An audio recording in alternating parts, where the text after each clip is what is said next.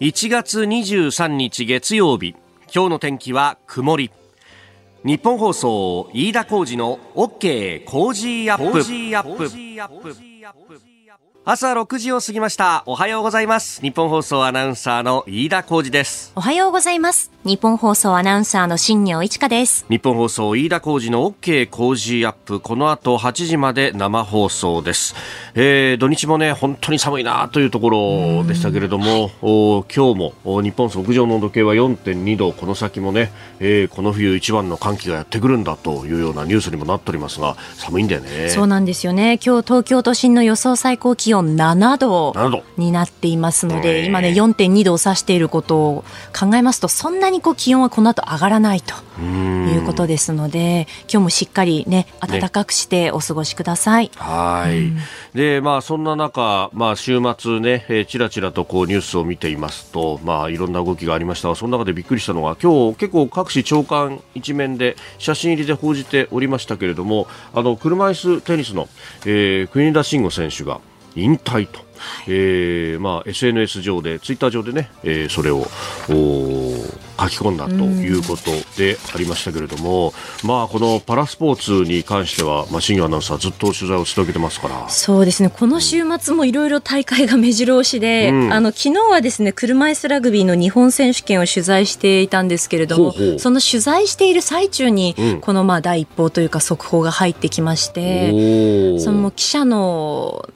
中でも本当にこう衝撃が走ってですねなるほど。ずっと長らく取材しているフリーランスの記者の方は、もう涙が出てきたというふうにおっしゃっていて、おおそっか。記者仲間の皆さんパラスポーツをさまざま取材している中で、はい、当然こう国枝さんともね、えー、取材でこう接触する機会というのはいっぱいあったわけだもんね、そうなんですよね、まあ、そういったこともあってこう涙が出てきちゃうんだよねっていう話もしていたんですけれど、やっぱりこう国枝慎吾選手のこう凄さというか、はい、それも皆さんねあのもう。知っているご存知のことだとはもちろん思うんですけれど、うん、その今回引退ということですが一度その2016年のリオ大会が終わった時にこう引退を考えたことがあるというふうにおっしゃっていて、その肘の状態が悪くなってきてしまって、あはい、あの北京、ロンドンと金メダルだったんですが、リオでベスト8だったんですよね。でそこからもう一度一からフォームをこう改良していってもう一度こう上がってきた。そして東京パラリンピック金メダルを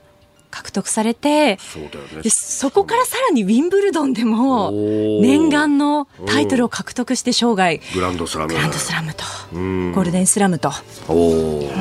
すごいよね。もうその経歴を見るとさいやいかに巨人だったっていうのが分かるけれども、やっぱりその選手が引退となるとこう一般紙でも、ね、報じられるぐらいになってきてるっていうのは、はい、これ相当時代の変化ってものがあるよね。そうですよね、まあ、時代の変化でいうと、あのこの金曜日、土曜日と車椅子バスケットボール日本選手権、えー、クラブチームの日本一を決める天皇杯という大会があったんですけれど、うんうんあの雰囲気がガラッと変わったなって思ったんですよね。というのもあの金曜日が無料で土曜日有料だったんですけれども土曜日ですねあの、日本車椅子バスケットボール連盟のツイッターによると朝8時30分の時点で500人が並んだと。で大会プログラムも売り切れたんですね。で3000人以上が会場に来て会場の人にもいっぱいインタビューしたんですが、東京パラリンピックを見て古澤選手のファンになってきたんですとかどこのチームを応援したくて来たんですっていう。今までと違ってどの選手を応援したいどのチームを応援したいっていうこう目的を持って推しを作って皆さんいらっしゃってたんですよね。うん。その辺は本当スポーツを見に来てるんだよってそうなんですよね。今までのこう福祉のイベントとかそういうわけじゃないぞはい。うん。しかも有料でしょ？そうなんですでも有料は必ずて見たいんだって人たちがそれが集まったということ、ね、集まってきたということでやっぱりその東京パラリンピックに向けて、まあ、選手がこう学校に訪れたりしていたわけなんですけどそれをきっかけに来たんだっていう高校3年生の女の子もいたりして間違いなくその東京パラリンピックに向けて選手の皆さんがこう頑張ってきたこと積み重ねてきたこと一つ一つの活動っていうその種まきがまさに今こう花をこう咲かせていてで車椅子バスケットボールのそのパンフレットを見てもその東京パラリンピックを節目に引退された選手もやっぱりいるので少し寂しいなっていう気持ちにはなったんですよね。ただ若手の選手の頼もしさというか躍動が凄まじくってあの優勝したパラ神奈川の鳥海連志選手があの東京パラリンピックの盛り上がり継続していると思いますかっていう記者の質問に対して、まあ、継続できているかどうかというのは分からないけれどでも、きちんとしたプレーを見せ続けていかなきゃいけないというのは思っているしそれを同世代の選手と共有しているっておっしゃってたんですよね。で国枝慎吾選手に憧れて競技を始めた小田選手16歳なんですけども、うん、この選手も今めきめきと力を伸ばしてきていてすごくこの引退って寂しい気持ちでいっぱいになるんですけれど、うんうんうん、今まさにその先輩たちが築き上げてきたものを引き継ごうとして一生懸命になっているこう使命感を感じているなんかその魂の継承の時代に入ったんだなというのをすごくこの週末感じましたね。なるほどね、確かに鳥海さんがその言ってたことがまさにその通りでも背中で見せるっていうのを、このプレーの素晴らしさであったりとかで国枝選手は見せ続けてきた、はい、でそれを継承する人たちが新たに出てきているってことなのね。そうなんですよね。どんどん取材の幅広がっていくね。そうですね。そして2月にあの国枝選手は記者会見されるということで、はい、ここでこう何を語られるのか、どんな表情なのかというのもね気になりますね。国枝慎吾選手38歳、まあ人生まだまだというところで、はい、次に何をするか、うん、どういう一手、どういうショットを打ってくるのかっていうのはまた楽しみだよね。楽しみですね。はい、まずはお疲れ様でした。お疲れ様でした。あなたの声を届けますリスナーズオピニオン。この傾向時アップはリスナーのあなた、コメンテーター、私、飯田新業アナウンサー、番組スタッフみんなで作り上げるニュース番組です。えぜひメールやツイッターでご参加ください。今朝のコメンテーターは青山学院大学客員教授でジャーナリスト、峰村健二さんです。え取り上げるニュース、えー、6時半過ぎからご登場ですが、まずが新型コロナ2類相当から5類へ引き下げ検討ということ。えー、そしてニュース7時またぎのゾーンではアメリカの研究機関が台湾有事のシミュレーションを公表というこの東アジア情勢について。そしておはようニュースネットワークのゾーン7時10分過ぎ、えー、今日通常国会が召集されます。岸田総理が施政方針演説に臨むということ。そして、えー、ウクライナの首都キーウへの訪問を総理検討というようなニュースがね入ってきました、えー、キーワードは人口の8割一体何なのか。そしてスクープアップのゾーンではアメリカバイデン大統領の自宅から新たに機密文書6点が見つかったというニュースも取り上げてまいります。今週は毎日抽選で3人の方にコージーオリジナルマスキングテープをプレゼントします。プレゼントの応募おはがきでもお待ちしています。郵便番号100-8439日本放送飯田コージの OK コージーアップまで。また Cozy up の番組ホームページにもプレゼントの応募フォームがあります。こちらからも応募ができますのでぜひご利用ください。ここが気になるのコーナーです。スタジオ朝刊各紙が入ってまいりました。えー、週末明けて月曜日ということで、まあ紙面はね、各紙バラバラという感じであります。えー、朝日新聞は相続人なき遺産に647億円増えるお一人様国庫へ10年で倍という、まああの相続人などがね、いないというような理由がありますと、えー、その残された財産というのは国庫に入っていくということになりますが、まあ、その額が増えているということであります。えー、なんか、あの、国には、あ戻したくなかったのに個人の意思がみたいなことをですね、えー、中の面では書いてたりするんですけど、まあ、早めに遺言しろというふうにね、うん、この弁護士の方は、ね、コメントをされてますけれども、まあ、そういうことだし、まあね、さらばと、さればとて、墓に、えー、今朝は着せられるっていうような言葉がありますけれども、うん、ね、生前にいい自分の意思で使える時に使っておくというのも、まあ、大事になるというか、まあ、残せるものがありゃねというのは私は個人的には思うところですが。えー、それから読売は日本に中距離弾アメリカ見送り在日米軍配備というふうにサブの見出しで書いてあります。反撃能力で保管と、えー、いうことであります。まあこれあのパッとね見るとえー、日本にこの中距離弾とかくれないのっていうようなことを見ますがそうじゃなくてアメリカ軍への配備はしないというようなことのようです、えー、それから毎日新聞はフランスが計画している地下核処分施設について大詰めというまあルポルタージュのような記事です。えー、そして、えー、産経は沖縄補給拠点5年で整備とアメリカ軍の火薬庫まず供用という、えー、防衛省の工程表が判明したという記事を出しています。まあ、あの、さっきの2プラス2の中で、えー、アメリカ軍のカデナの弾薬庫の共同使用というものが盛り込まれました。まあ、そのあたりも含めてですね、えー、この南西諸島をどう防衛するか、確かにこう物資をどう運ぶかっていうのは非常に大事になってきます。えー、というような一面でありますが、まあ、気になる記事といいますか週末に向けて、いろいろ動いてきたところで言うと、えー、金曜日に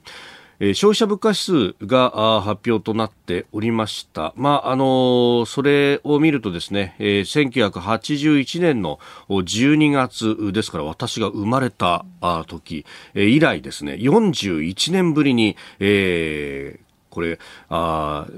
消費者物価指数が相当上がったというのがですね、えー、言われておりますけれども、生鮮品を除いたね、総合の数字というものが確かにプラス4.0%ということになっておりました。まあ、あの、このあたり見るとね、えー、物価が上がってるじゃないかということが言われるんですけれども、ただ、うん、この番組でも様々指揮者の方々が指摘してました通り、えー、内訳をよくよく見ると、エネルギー価格の上昇というものであったりとか、あるいは、えー、原材料の輸入のコストが上がっているということは非常に多いというところだそうです。まあ、あの、生鮮とエネルギー除いた総合指数は3.0%ということですけれども、さらに、えー、食料、食品を、種類を除いた食品と、それからエネルギーも、えー、取り除いた総合の数字というものが、えー、これ、総務省から出ているペーパーを見ると載っているんですが、えー、それを見ますとプラス1.6%と、まあ、4%上昇からするとだいぶ違う数字になってきていると、まあ、これは結局国内の需要と供給のマッチングで見るとそのぐらいの伸びになっているぞとでこれがあ、まあ、前の月と比べても、うん、ほとんど変わりがないということになってきていて、まあ、そうすると国内の需要はささほど強くはないというのが、まあ、変わっていないんだなと、まあ、全体の物価との見合いで、えー、ここからどうやって、えー、国内の需要そして、まあ、それはうん可処分所得をやっぱり増やさないとねっていうところを、えどうしていくのか、まあ、賃金だけではなくってと、えー、いうところの施策がどうなるのかと、まあ、折しもね、今日から国会スタートということになりますんで、まあ、その辺も議論いただければなというふうに思うところですが、まあ見出しに踊るのは増税の話ばっかりっていうのはむしろこの個人消費の部分は冷やしちゃうよねという話であります。えー、それからですね、もう一つ、昨日ですけれども、東海道新幹線が2時間運転見合わせということがありました。えー、結構な混乱になってしまったということであります。で、あのー、車両点検を行った影響でということだったんですが、あの、これがですね、まあ、なかなか不思議なというか、珍しい要因であった。あの電気が新幹線の車体を通り抜けて地面に流れるという地落と呼ばれる現象が起きたということなんですけど、あの電車っていうのはですね、えー、こう頭の上にある架線というところから電気を取り込んで、でそれでモーターを回すっていうことになってますけど、あの乾電池の配線図とかを見ても分かる通りですね、あの一旦それで使った電気っていうのもどっかに流して戻さないと、これあの電車の中だけで完結するというものではなくって、でまあ基本的にですね、そういったじゃあ電気をどう処理しているのかっていうと、ま、あレールをですね、モーターから、えー、さらにレールに抜けていって電気というのがですね、で、えー、また帰っていくと。いうサイクルを取っているんですね。で、それが、あの、また変電所に帰っていくと。いうようなサイクルを通ってるんですけど、それがちゃんとレールから元に戻らずに、えー、大地に向かって流れちゃうと、そうすると、一時的に電圧がヒュッとこう落ちたりとかですね、えー、いろんな不具合があって、で、それが電気部品に、えー、いろんな影響を与える恐れがあるので、まあ、そういうこう、意図せぬ、うん、電圧の変動等々というものがあったときには、一旦全部停電させて、で、原因を究明してからもう一回やり直すと。そのための安全装置が働いたということなんですけど、これどっから抜けたっていうのはまだ出てきていないんですが、まあ、かつてですね、それこそ、あの、パンタグラフと呼ばれる、あの、架線から電気を取り込む部品のところに、鳥が衝突して、で、その鳥がですね、えー、まあ、ある意味、回路を作っちゃう形になって、えー、車体を通って大地に電気が流れるというような、あ経路が形成されたこともあるということなんで、まあ、今回どういったことだったのか。で、先月、去年の年末に、あの、電気トラブル、まあ、架線が切れたということで、だいぶ、列車が止まってしまったことがありましたが、あれとはまた別なんじゃないかなと、今回のこの言われている地落というものが起こっているとすると、別なんではないかというようなことが言われております。この時間からコメンテーターの方々ご登場です。今朝は青山学院大学客員教授でジャーナリスト、峰村健二さんです。おはようございます。おはようございます。えー、年が明けて初めてのご登場ということでそうですね。遅ればしながら明けましておめでとうございます。おめでとうございます。本年もよろしく。今時、よろしく。今時これ言ってるの僕らぐらいですね。多分ね、もう。間違いなくそうですね。もう23日だった話ですからね。ね早いもんですね。本当。さあ、まずですね、えー、この時間は新型コロナの感染法上の位置づけについて、あの先週末ですが、岸田総理が、えー、今年の春を視野にして2類相当から5類にこの扱いを引き下げるように検討を指示したというニュースであります。まあ、まだ検討指示の段階なんでね、中身もよくわからないということがあります。なんかでも、いや、すごく遅いというかですね、これ一体いつどういうタイミングを見てこの引き下げをしようとしてるのかよくわからないんですよね。で、なんか今じゃない気がするんです、私。というのは、その今中国であれだけ今、ね、あの後の番組の,、あの取り上げますけども、ものすごく増えている状況、でさらにもっと私気になるのが、先日もちょっとアメリカのあのちょっと政府の人間と意見交換したときに、やっぱりあの、アメリカの方であの変異株の XBB.1.5 ですか、はい、これかなりまずいらしいんですよね。というのはその、もう明らかに、えー、感染度がまず強い、はい、あとさらにワクチンもほとんど無力、効かないということで、今これがほとんど3割以上、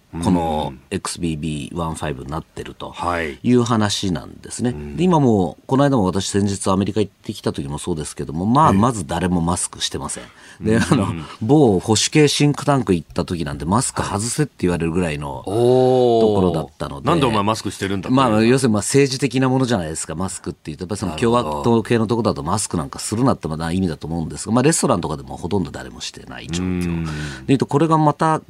ね、広がってくるってなると、はい、今度それがまた日本に入ってきたってなったらですね、これ周回遅れでなんか日本がまた感染あの新たな株がこう感染拡大するみたいなことになるんじゃないかなとすごく懸念あの懸念しますよね。うん、まあねあのこれによってできることできないことみたいなものがね表で、えー、出てたりもしますがまあねそうなってくるとまあ水際対策とかもどうするんだとかねそういう話にもまあこれはどちらかというと検疫法の部分かもしれませんそうですね。おおそらくそこをパッケージで考えることが本当の感染対策だと思うんですね。なんかこの2類5類の議論見ていると、はい、すごく国内向けの政治パフォーマンスみたいな匂いがしてならないんですね。だからタイミングとかもなんとなくこの次の地方統一挑戦とか見てるのかなとかって、勘ぐりたくなるようなほどの、まあ、この、ね、番組でも私再三言ってます、科学的じゃないような判断がすごくするんですね。だからやっぱりこれ今状況、国内はこれだけ落ち着いてます。だけど海外がこれだけ今危ない、危ないというかよくわからない株が増えてますと。だったらじゃあ国内はこう緩めるんだけど、水際はしっかりやるとかですね。そういう、それであってこその感染症対策なんだろうと思うんですけど、今なんとなく緩く、水際もなんか緩くして、で、この間まず私も散々あの、ツイッターなんかで叫びましたけども、はい、あの中国からの入国これ制限しろと言って、まあようやく動いたわけですけれども、これでまあね、あの、入国はする、入国拒否もなんとなくだらだらやりながら、入国の制限もだらだらやりながら、国内もなんとかだらだら緩和するみたいなことをやるとですね、結局、また日本の再拡大、感染再拡大みたいなことになってしまうっていうのは一番避けなければならないと思います。うん。まあ今年はね、あの G7 のサミット、広島でだとか、うん、まあそういう意味でのこう海外から人が来るっていうようなイベントごとはありますもんね、オリンピックごとではないですが、もちろん。ではないですけども、それをまたね、感染の影響でどうこうってなんかなったりするのは決して避けなければならないですし、もうこれだけ2年以上、やってるわけですから、うん、そろそろ学びましょうということですよね。ここでこの段階だったらもっとだからもっとすごく数値化すればいいと思うんですね。ここの数値だったら入国制限これやるんだ。国内この状況だったらこうするんだってもっとそこどの政権だろうがどの人が担当者でもできるような体制っていうのを整えてこその感染症対策だろうと思いますね。お聞きの配信プログラムは日本放送飯田浩司の OK コージーアップの再編集版です。ポッドキャスト YouTube でお聞きのあなた通勤や移動中に最新ニュースを押さえておきたい方放送内容を少しでも早く知りたい方スマホやパソコンからラジコのタイムフリー機能でお聞きいただくと放送中であれば追っかけ再生も可能ですし放送後でも好きな時間に番組のコンテンツを自分で選んでお聞きいただけます。毎朝6時の生放送では登場するコメンテーターの最近の活動はもちろんたっぷりとニュース解説をお送りしています。レギュラーコメンテーターに加えて専門家と随時つないで掘り下げてお送りしています。日本放送のエリア内でお聞きの皆さんラジコラジコのタイムフリーでチェックしてください。ツイッターでは最新情報を発信中。ぜひフォローして番組にご参加ください。あなたと一緒にニュースを考える飯田浩二の OK 工事アップコメンテーターの方々と7時をまたいでニュースを掘り下げてまいります、えー、今朝は青山学院大学客員教授でジャーナリストキャンのグローバル戦略研究所主任研究員、えー、峰村健二さんです。引き続きよろしくお願いいたします。よろしくお願いします。さあまず為替の動きをお伝えしておきます。円相場ですが1ドル129円60銭付近での取引となっております。ではこの時間取り上げるニュースはこちらですアメリカの研究機関が台湾有事のシミュレーションを公表。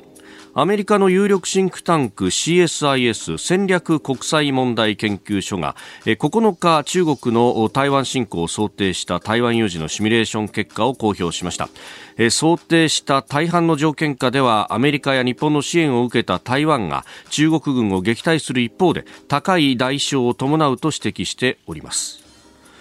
まあ、これ、公表は9日ですから、もう2週間余り前の話でありますが、はい、まあ、先週あたりから結構ね、えー、メディアというか、ワイドショーなどでも取り上げられてきておりますが、ねうん、これね、日本で報道されてるのは、その偉い代償を払うけれども、勝つぞみたいなところなんですけど、うん、むしろその勝つってところですよね、はい、そこらばっかりこうフォームアップされてますが、全くなんか全然違う。ピントがずれてる報道ばかりだなというのが私の印象ですよね。で今回、もう最大の肝は2つあって、あ3つですね、はい、大きく言うと、1つは、これ、実は前提条件っていうのが、このゲームの前提条件があるんですが、はい、その1つとしては、あのまずはそのアメリカ軍の、えー、米軍基地ですね、日本にある、はい、これをしっかり使える状況にあることっていうのが一つですね。でもう2つ目としては、えー、まず台湾があ、そのアメリカ軍がそのしっかりと台湾救援のために参戦することであるというのが、これ、重要な2つの要素ですね。はいで、あの、三つ目としてはこの台湾がしっかりと自分たちの力で領土をある程度まで守るんだというところがポイントになるんですね。で、その中でもやっぱりポポイントって実はこの米軍がしっかり参戦できるのかと。いうのがすべてのポイントなんですね、はい、私ももうこれ2013年からですかね、えアメリカに行ってからずっとこのウォーゲームっていうのをこの参加しています。でそこで言うと、まあ、今回、その私が参加してたのと結構似たような、はい、えー、結果というか評価だなというのが私の印象ですね。でも中でもやっぱりちょっと衝撃だったのは、このほとんど勝ちシナリオでもですね、はい、この空母、アメリカの空母2隻、がこれ失うと、はい、最大失うのが可能性は高いと。いうところがもう最大のポイントでしょうね。これ実は空母って一隻、まあ、作るだけで1兆円ちょっとかかるんですね。での乗,、えっと、乗組員でいうと平時でも5000人、はい、多い時だと有事だともっと多いんです。ってことは2隻やられるってことは2兆円ちょっとがパーになる。でさらには、えー、2, 2万人以上の兵士が、えー、命を失うと。こういうことなんですね。じゃあこの前提でアメリカの政府の当時のその時の大統領が行けと。台湾を助けるために参戦しろっていけ言えますか、これがすべてなんです、実は台湾有事のポイントっていうのは。では、これは実は私が参加したシナリオとか、私自身が企画したあのシミュレーションなんかでも、はい、これ、ほとんどというか、ほぼやはりこのなかなか空母を派遣しろという決断ができる大統領にお会いしたことはありません。ああ、はい、シミュレーションで大統領役を、はい、まあいろんな人がやると思いますそういうことですね。というのは今回これなんでこれが参戦できて2隻ボンやられたぜって言えるかって、この要はあの将棋とかチェスみたいに今回これ地図の上でコロコロコロコロ球を動かしてるから、あ、やられちゃったね、あ、なくなっちゃったねで済みますが、リアルな世界でそんなことができますかって話なんですね。これが今回のこのシミュレーションの最大のポイントだと。いうふうに思ってます。じゃあこれ中国がどう見たかって考えればですね、はい、もし私が習近平国家主席の頭だったら、ええ、おっとそうか、2隻やっぱりやられんだなと、うん、CSS 今回これすごいんですやっぱり24回やって、はい、ほぼまあ1年弱、準備入れると1年ちょっとやったらしいんですね。これ私の知り合いも何人も参加してますけれども、相当お金と時間をかけたこの精緻なシミュレーションなんです。あじゃあ、このをもってしてもやっぱりアメリカの空母は2隻やられるんですと。でさらにはあの巡洋艦とかあの辺なんかも4、500隻やられると。はい。あこれ見て、習近平、えー、国家主席どう思うかというと、あアメリカ参戦してこないね、これは今回のシミュレーションはそういう意味なんです。これが対中国がどう見るか。じゃあ、対日本に見たときどうするかというと、これ、もう一個、先ほど言った2つ目の前提条件である、日本のこの米軍基地が使用できますかというところでいうと、これ、じゃあ中国から見たら使用できないようにすればいいわけですよ。はい、うん。あのいろんな嫌がらせとか圧力をかける心理戦、はい、法律戦とかでかけてですね、アメリカで例えばですよ一個の脅しとしてはあの日本に対してお前もしあの米軍基地にアメあの使わせたらこんなあの法人100人捕まえるぞとか日本人100人捕まえるぞとか。中国にいる日本人、えー、あのじゃああの核ミサイル落とすよとどうすんだって。そこでじゃあ日本の総理大臣は構わないと。俺の政治判断で、ええ、あの使ってくれと。言えますかと。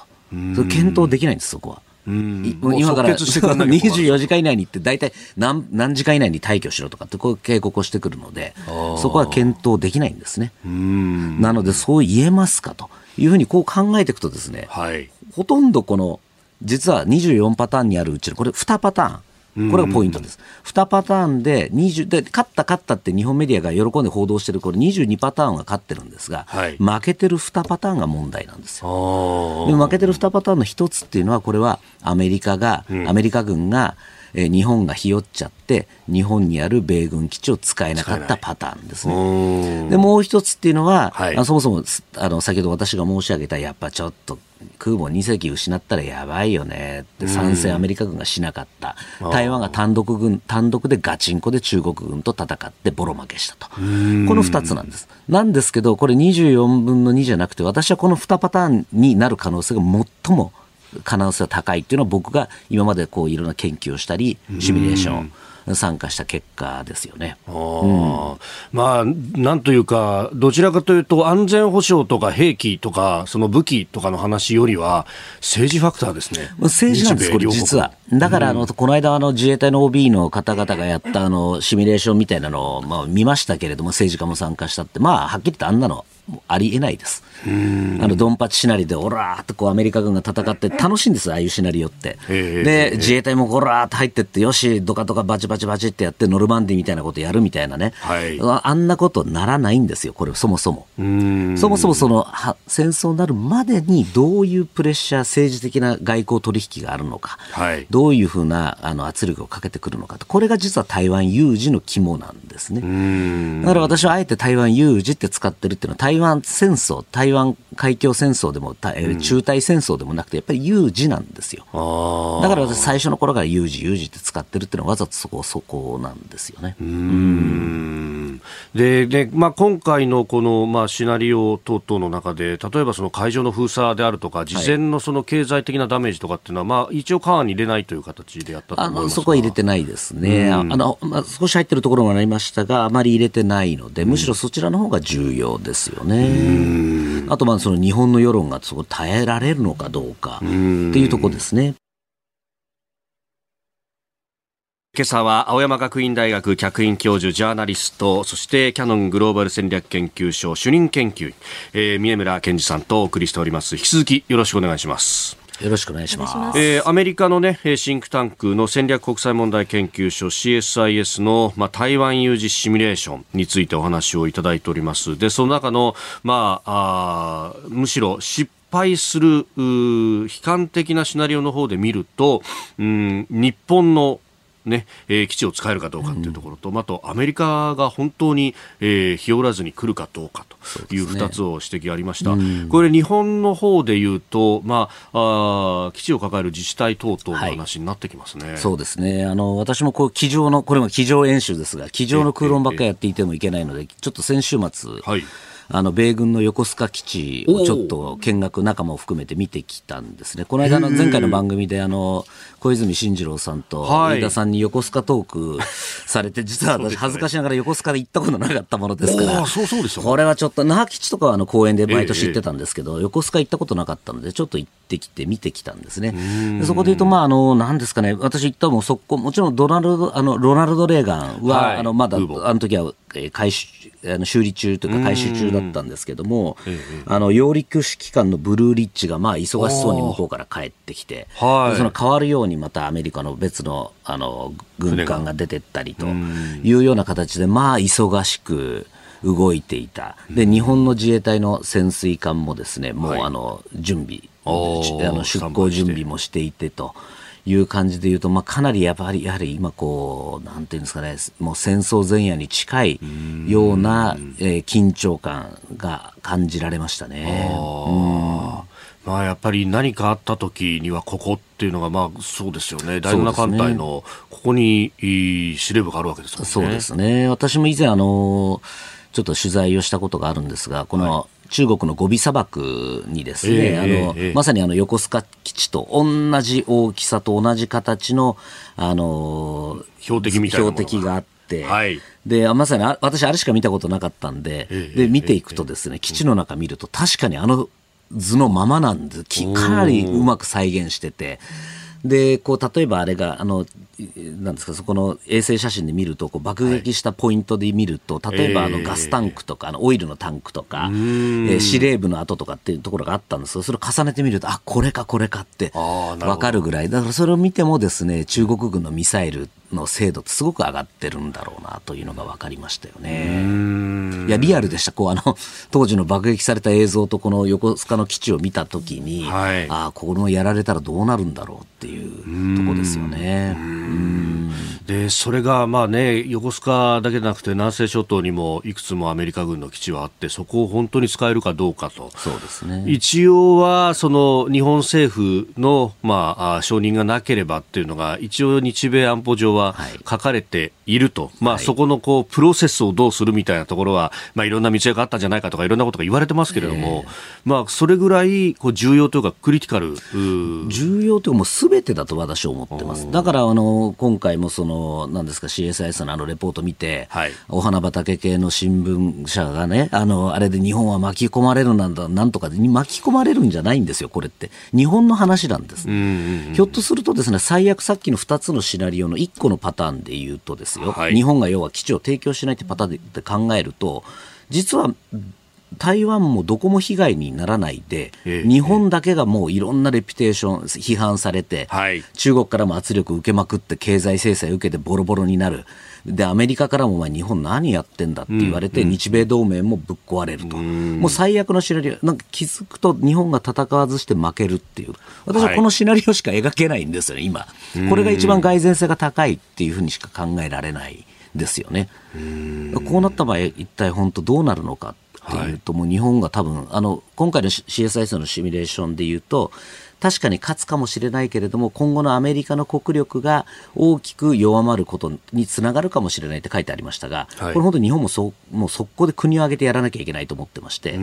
やらないとこれひょっとしたら日本のシナリオとしては日本没落のまさに決定打になったっていう、はい、えそしたらそういうようなあの最悪のシナリオにもななり得ないなり得た話かというふうには思いますよね、うん、国際的にも、そして日米同盟もなくなってしまってっていうと、じゃあもう日本をどう守る、自分たちで本当に守れるのって守れないよねみたいな話もあるし、ね、まさに本当に台湾有事は日本の有事、はい、とか、も日本の危機ですよね、うそういう意味では。うん。だからそうなると本当にね、あの台湾は中国に取られちゃいました、はい、日本はもうボロボロになってしまいましたと、えー、なってしまうと、もう本当に日本の末路ってどうなるんだってっていうふうに考えるとですねそういうお花畑議論はできないと私は思いますけどね、中国からすればあ日本は勝手に転がり込んでくるよねみたいななりますよねそうなると。もうそもそも防衛的にはやはり台湾が取られた後っていうのはもう南西諸島って実質もう何も守れない状況になるわけですね、結局南西諸島って何がすごいのかっていうとその片っぽはこの鹿児島の方から、はい、でこっちは台湾があることによってこの鎖のように南西諸島ってこう強かったのが片っぽのこの台湾って鎖のこのフックが取れちゃったらもうブラーンってしちゃってる南西諸島。もうやられ放題ですよね。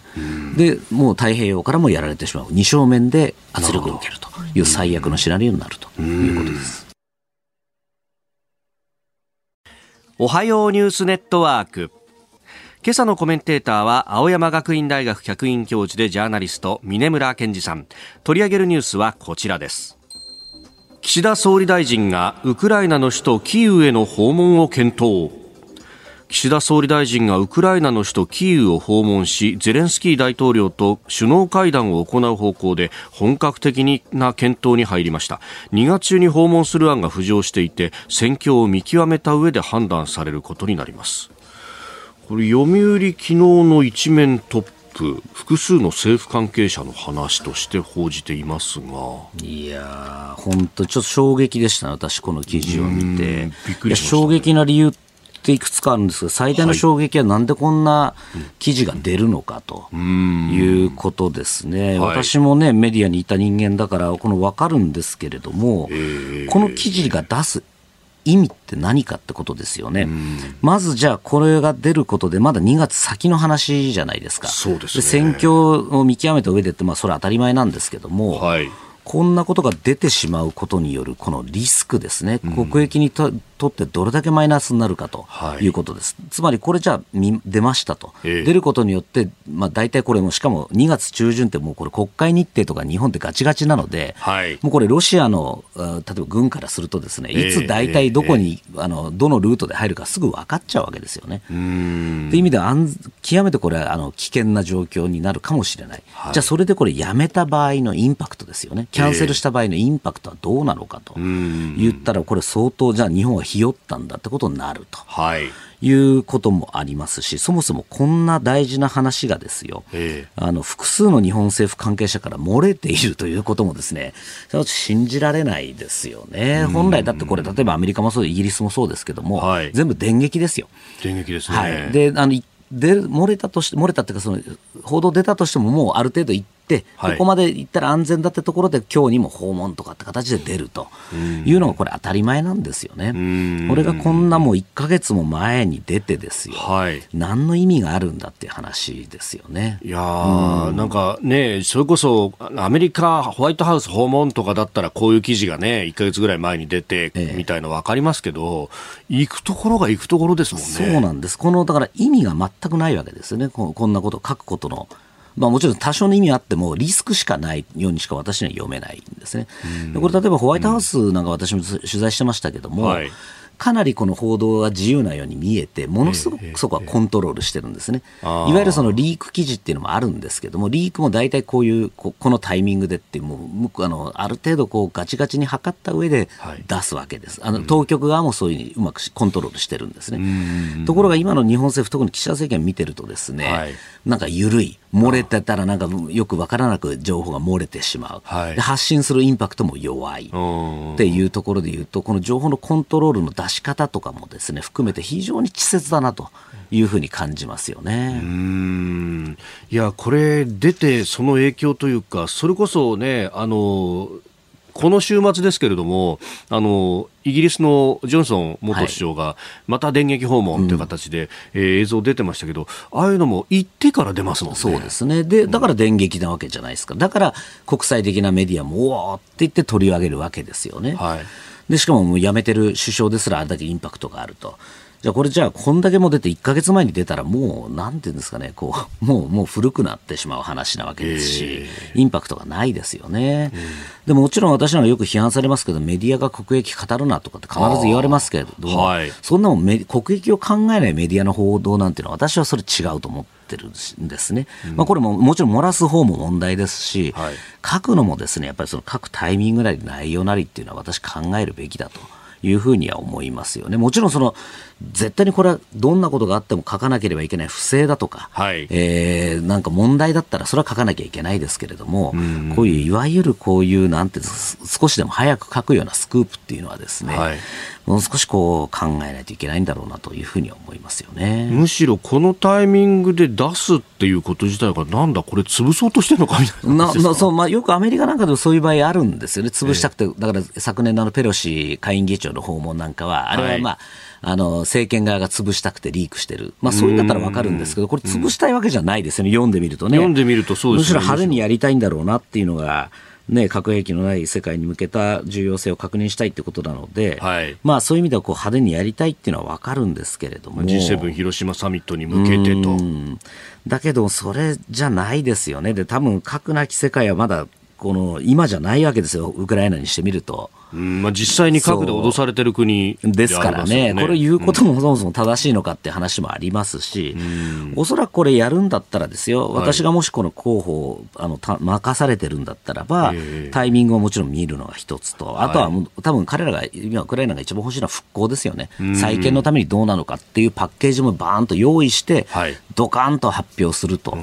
いうふうにして国際的なインパクトもこう与えるっていうのが一番こう国日本の国益にはなるんだろうというふうに思いますね。これねあの今回かなりこう詳細にその入る経路までとか書いて、まあ、隣国ポーランド経由陸路でウクライナに入る工程が有力なんてことが書いてありますけど、じゃあこれ実際にこの仮に行くとして警護するとなったときに、例えばじゃあ、われわれの自衛隊が動けるのかとか、これ、法律上も難しいような気がする、ね、厳しいんでしょうね、なかなか、まあ、戦地にもかぶってきますので、そうですよ、ね、難しいと思いますね。だから、経験にこんなこと言うべきじゃありませんし、これは例えば同盟国なんかとの、NATO なんかとの兼ね合いも出てくるのに、こんな話が出るじゃあ日本はやっぱり信用できないよねっていう話になりかねないですよね。ねウクライナで国内の警護であるとかっていうのと、ね、前回、そのゼレンスキー氏が電撃でワシントンに行った時だって、はい。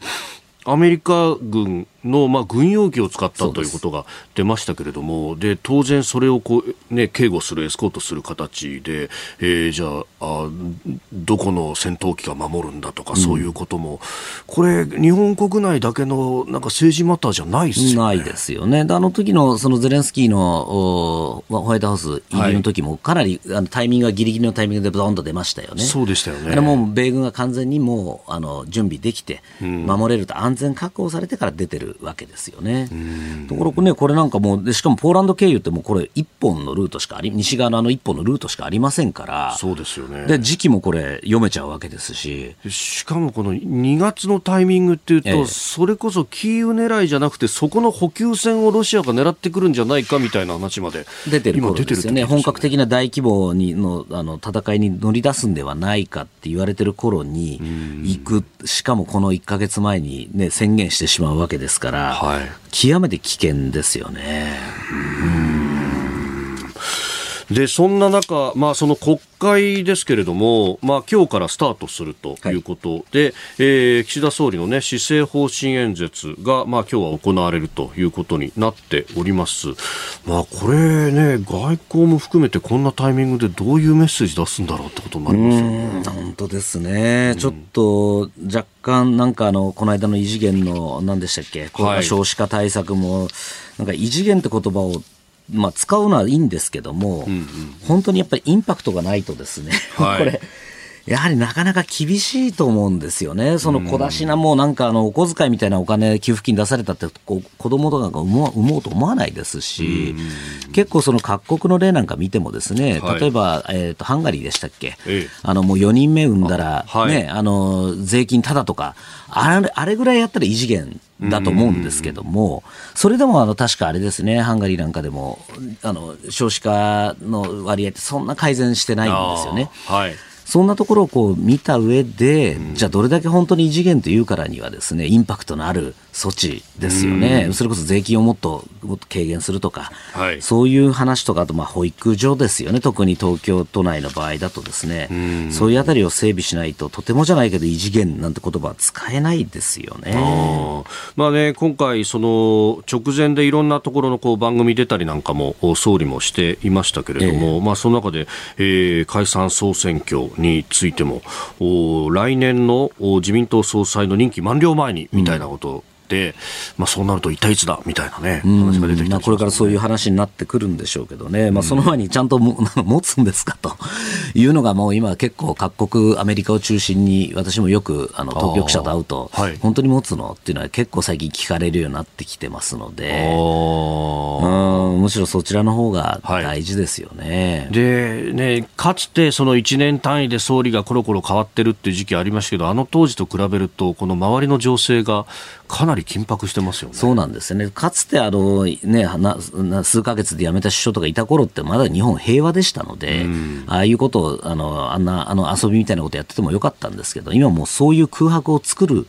ことが許されない状況。特にやはりね政治の権力の空白が大好きな国が隣にたくさんいるわけですから、ね、そういうちょっとでも隙を見せるとそれが抑止が崩れて攻められるということになりかねないという状況なんでこれ政治の安定ですよね。安定のためにはしっかりした政策方針を打ち出す。これがもうすべてですよね。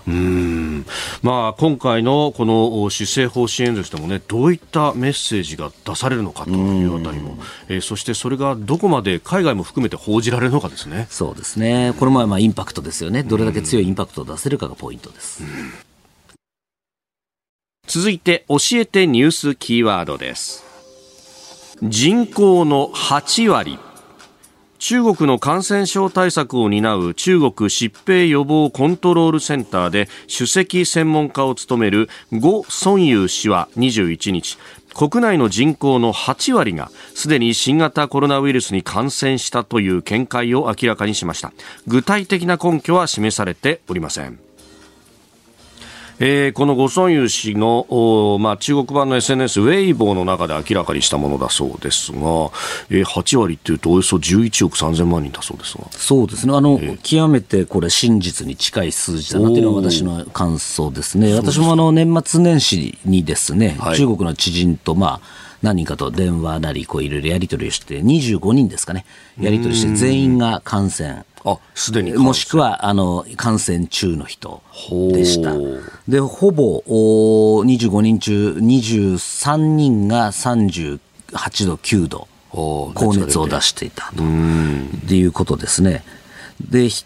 人、無症状は1人しかいなかったですね。というのはかなりこう重症な人も多かったということに考えるとですねやっぱり8割ひょっとしたらもっともうちょっと多いかもしれないなという感じはします。で特に今問題なのは、えー、ちょうど先週末の21日からですかね、はい、あの春節休みというのが中国が入りました、うんはい、でこれがですねちょうどまあだからずっとこれまでコロナであの春節でこう移動、みんなあの大体帰省するんですけれども、ええ、これがなかった。できなかったので、ほぼ4年ぶりに、はい、えー、今回、皆さんあの、実家に帰ることができるということで、めちゃくちゃ盛り上がってます。私の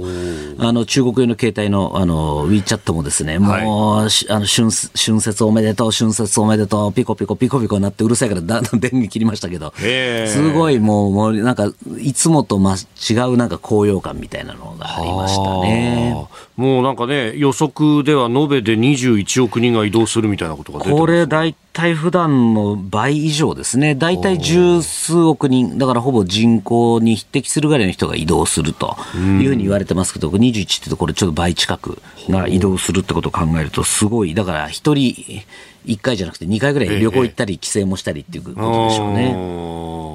これ、そうなってくると、まあ、もう、もうすでにね、8割、9割感染ってことになりますけど、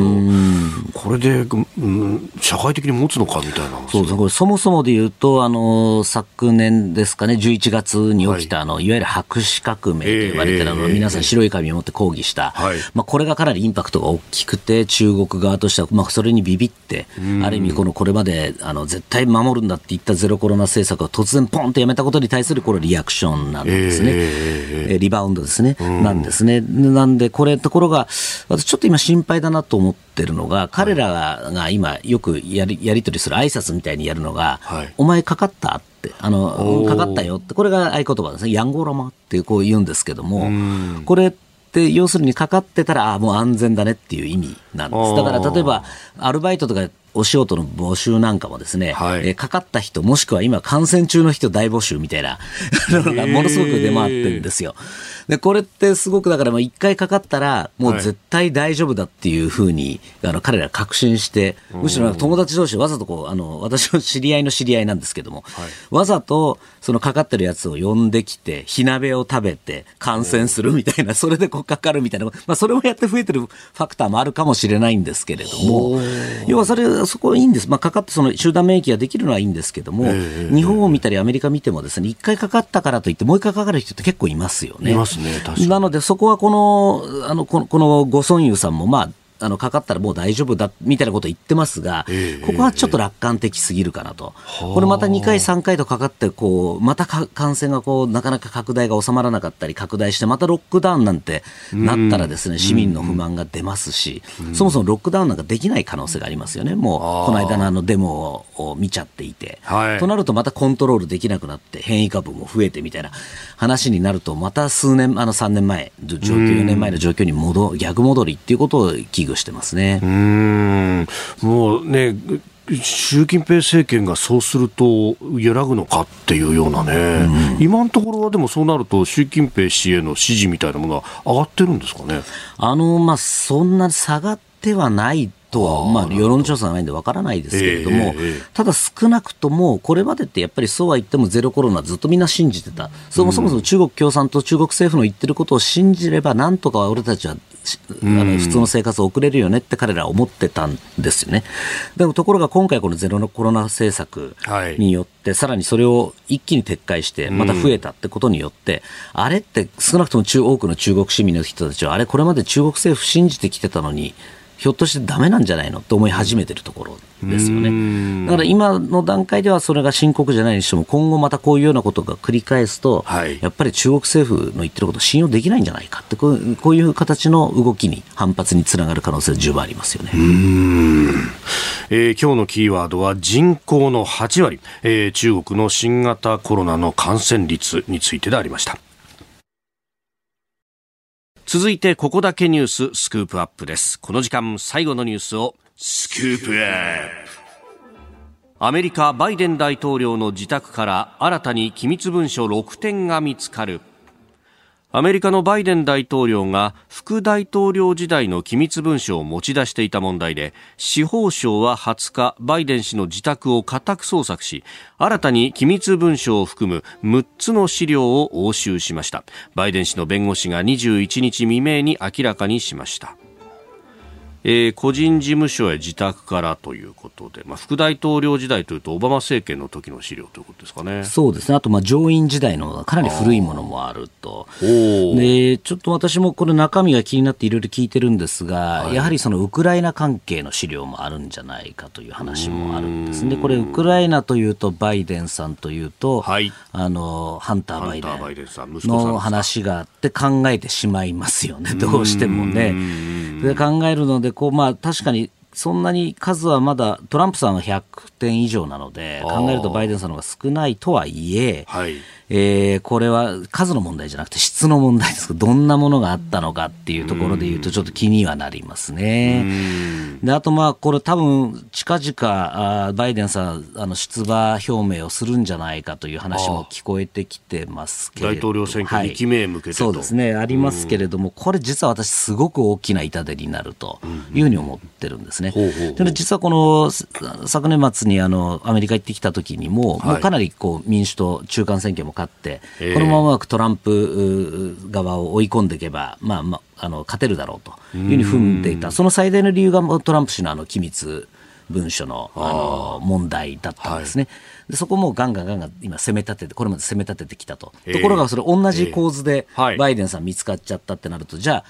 返す刀なんて全部あの、ね、返ってきちゃうわけですね。分かりやすいブーメランになります、ね、すごいこれ以上のブーメランないっていうのが一つ、うん、あともう一つこのやっぱり家から機密っていうとですね、これは多くのアメリカの人たちは、はい、あのヒラリー・クリントン、2016年の時の選挙のヒラリー・クリントンさんのあのメール問題を思い出すわけですね。あのあのあの時私も取材してましたけども、はい、あのヒラリーさん、あの家にあの自分のあの、ええ、まあ、届け出てないあのサーバーを、個人サーバーを作ってそこにこうやり取りしてたと。でそこに機密も入っていてっていう話ですよね。はい、で、なってくると、これ二重に私はバイデンさんにとって不不利になるんじゃないかというふうに思ってます。あの時もヒラリーさんも、それまでは結構優勢、トランプさんに対して優勢だったのが、はい、一気にあのメール問題でガタガタガタっと落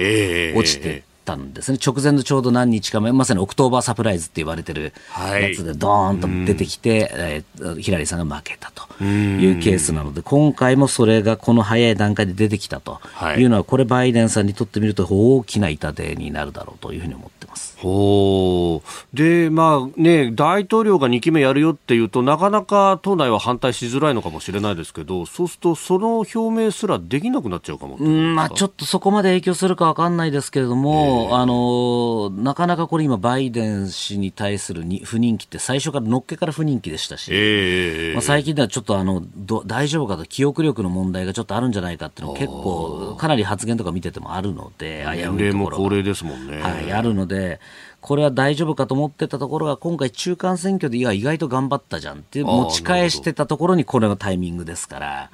まあ、このタイミングも問題なんですね、本当はこの弁護士がバイ、バイデン側の弁護士がもっと早くこれ見つけてたのに、はい、ネグっていて、隠していて、選挙が終わってから出したんじゃないかと言われてるんですね、ここに今、批判がすごくアメリカが出てきてます。ひょっとしてこれ、別に選挙前にこの話が出てきてたら、え実は民主党勝ててなかったんじゃないかとも言われてるんですね、おそらく私も勝ててないと思うんです。そう考えると、それこそまたこのトランプさん支持者なんか含めて、はい、これは違法な選挙であるっていうふうにも言いやすくなってしまうと。考えると、これ、かなり、えー、大きな問題に私はなるだろうと思ってます。ただ一方でこれ今回もワシントンに行って思ったんですけどじゃあトランプさんに対抗する勢力がいる、あの人候補者がいるかっていうとなかなかパッとしない人がいあの出てきてない、まあ、あのフロリダのデサンティスさんなんかもかなり知事選に勝って勢いはあるとはいえですね。やっぱり会った人なんかに言わせると、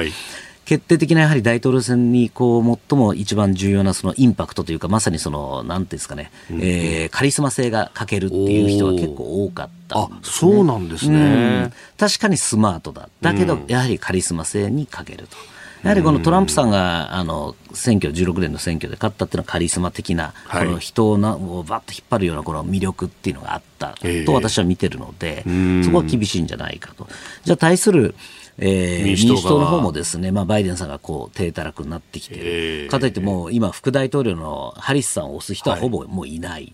考えるとですね、じゃあ他の候補がいるかっていうとなかなかこれもこの人だっていう人がなかなかまだ出てきてないと考えるとこれ最悪のシナリオは、はい、えー、この間の2020年のようなバイデン、トランプ、だけれども2人ともどっちも問題抱えて2020年よりももっと劣化したバイデン VS トランプみたいなもう究極の選択になるんじゃないかっていうのが